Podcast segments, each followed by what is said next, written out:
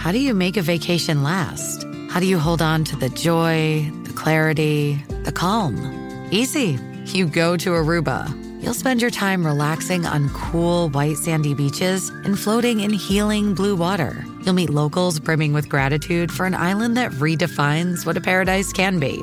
You won't just feel great, you'll feel relaxed, renewed, and ready for life. That's the Aruba effect. Plan your trip at aruba.com.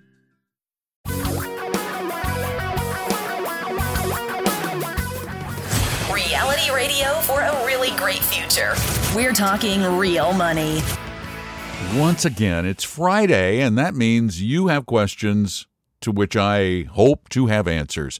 Hi, welcome to Talking Real Money, the Friday Q&A edition.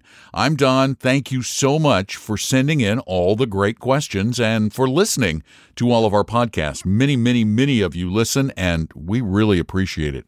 And we're running about a million downloads a year, which is thrilling.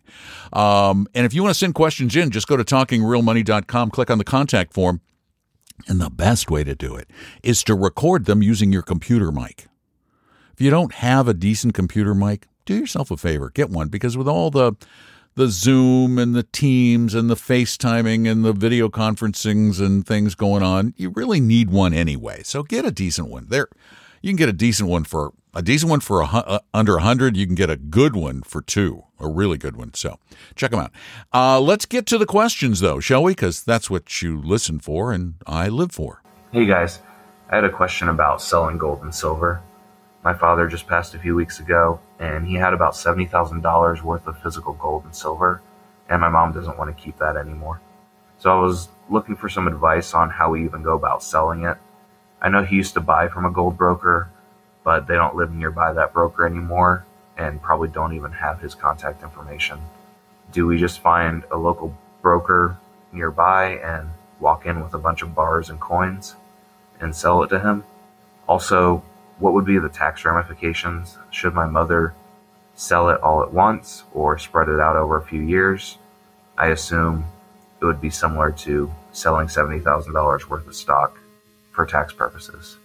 Thank you for all you guys do, and I appreciate your time. Unlike stocks and bonds and other securities, the buying and selling of gold tends to be, particularly when there are coins involved, tends to be more of a local process. You're probably better off keeping it local, which means physically shopping for uh, a dealer it, it literally means doing what you remember remember back when we used to drive from car dealer to car dealer or store to store shopping for prices? Yeah it's that's what you should do. Uh, load the stuff up load a sample of it I mean, if you have a bunch of bullion, one piece of bullion is going to be, a, you know, indicative of the rest of it. If you have rare coins, you probably should pack up all the rare coins. If you have uh, bullion coins, then one of the stack of bullion coins would be adequate. Uh, with a complete accounting, take it to several apparently reputable dealers, and you won't really know until you talk to them and price them. Show them what you have get a uh, written estimate and pit one against the other. That's capitalism. Pit them. I don't care how nice they are, how fancy their office, whatever. This is a, a, a, a money deal. This is business. You want the best price you can get. And you don't want to do other companies outside of the area because then you get into insurance costs and shipping costs, which can just eat into whatever profit you might have. Now, capital gains if your father kept good records, which I hope he did of what he what he paid for all these things, and your mother has a capital gain, the good news is if we can establish the value, which is should be pretty easy to do, and the dealers can do this for you. If we can establish the value at the time of death, then your mother gets all of the gains up to that price without any taxes. So if there were there shouldn't be much, if any, tax liability on this transaction because gold is not that volatile. So that's what I would do. I would just start shopping it. If it was just bullion, you could shop it nationally. But even then, you're going to run into those costs of shipping and the, the huge cost of insuring. Just ridiculous prices to insure precious metals in a uh, in any kind of a shipping system. So good luck. Thanks so much. And let's go to question number two for the day. Hi, Don and Tom. Thanks for the best financial podcast out there. My question is about the 401k, the regular 401k versus the Roth 401k. I'm contributing to a regular 401k and I intend to, I hope to have at least a million dollars in the account by the time I, I pass away. It's up to 700,000 now. And I intend to give it all to charity. So am I best, is it best to continue doing the regular 401k versus the Roth 401k because the charities, if I donate 100% of my, my 401k to charity, the charities won't be responsible for paying any taxes, correct? But if I donate my 401k to, if I leave my 401k to relatives, they will have to pay taxes on that, correct? Or am I missing something? Thanks for the great comments. I, don't think you're missing anything. I, I think I'm a little confused uh, because you said you're going to donate everything to charity. If you are going to donate everything to charity, then the regular 401k is advantageous because it gives you a tax deduction today, which means you have more money after taxes. More money to invest, more money to spend, more money to do with whatever you choose to do. And the charity has no obligation, no tax obligation, or, or, there are no ramifications for them at all. So uh, the regular is going to be better if you're certain you're going to give it to charity. The Roth will be better if you're going to give it to relatives. So it's that trade off thing that we all have to do, not knowing the future. If you don't know for sure, then you might want to have both because you're going to give some to charity and maybe some to relatives. So you might want to go and go ahead and switch to a Roth. But if you think you're going to be you're going to use it, you're going to be in a lower bracket in the future, that would mean you do the regular today where that deduction gets you more bang for the buck. If you expect to be in a higher bracket in the future because you're such a good saver, then the Roth makes more sense. So it's all about guessing and trying to anticipate what will be done with the money and where it will go and how it will be taxed in the future versus how you know it would be taxed today. Thank you very much for calling and or okay, I'm still I'm, I'm having issues with the with the old-fashioned terminology. Thank you very much for interneting. Now, calling's better. All right, we got another one right here. Tom and Don love the show. Listen every day when I get home from work. Hey, listening to the episode today, and I heard you guys mentioning the Vanguard funds with um, redemption fees or just purchase fees. And not that it makes any difference. And I mean, I I literally paused the show about two minutes in when y'all were talking about it, so it might have been mentioned later. I guess I'll hear just how dumb I am in a few minutes if that's the case. But uh, I just wanted to say, keep in mind that the the purchase and redemption fees on Vanguard funds uh, go get fed back into the fund. So those are purchase and redemption fees that are supposed to curtail or discourage short term timing. Uh, I mean, call them what they are essentially loads or exit fees. But just keep in mind that, you know, unlike a lot of places, they get fed back into the fund as part of the, uh, the fund itself. So they do benefit the buy and hold purchasers of those funds. So Vanguard is not taking those off the top as a profit. They're actually when you pay those, they get fed back into the fund itself. So just whether that matters or not, I just want to point that out. And again, I love the show. Well, thank you very much for clarifying that. You know, and the fact is, I knew that. It's kind of like I knew, I kind of knew about these fees, but it had been so long that the the one percent just shocked me so much. There is, you're right. It it's paid and then it's put right back into the fund. The problem is, it it feels uncomfortable. And uh, so we reacted viscerally.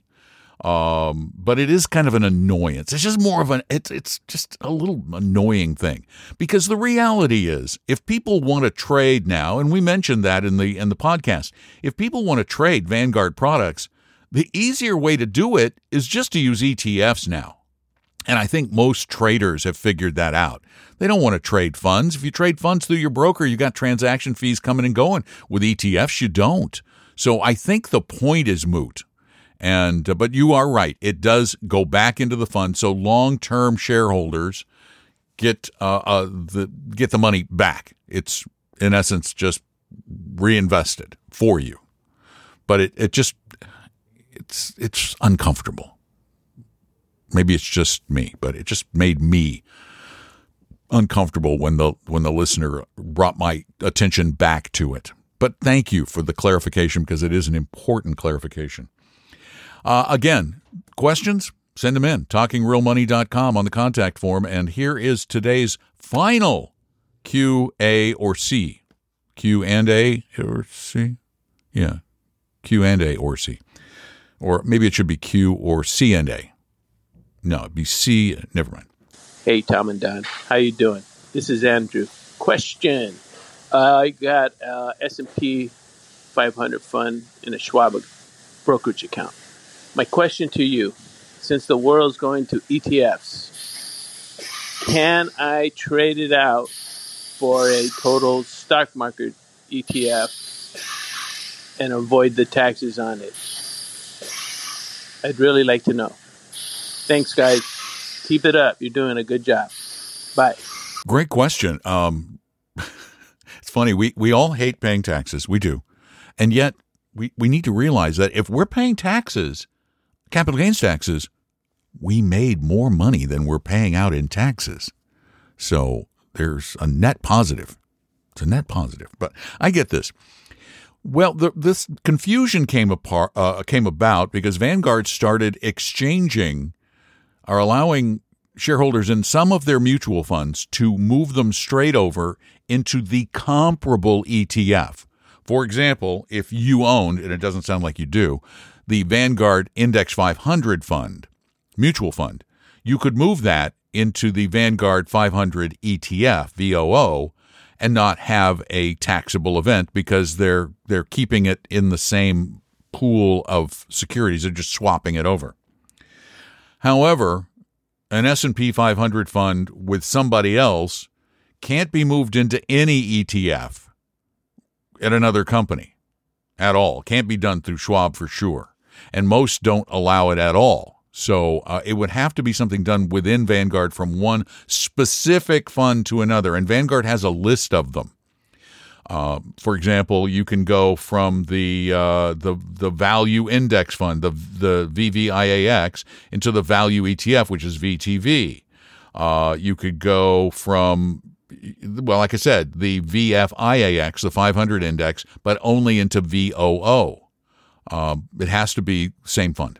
So no, you can't do that. But if you want to move from an S&P to a VT or like, you know, AVGE through Avantis, I think that would long term be good for you.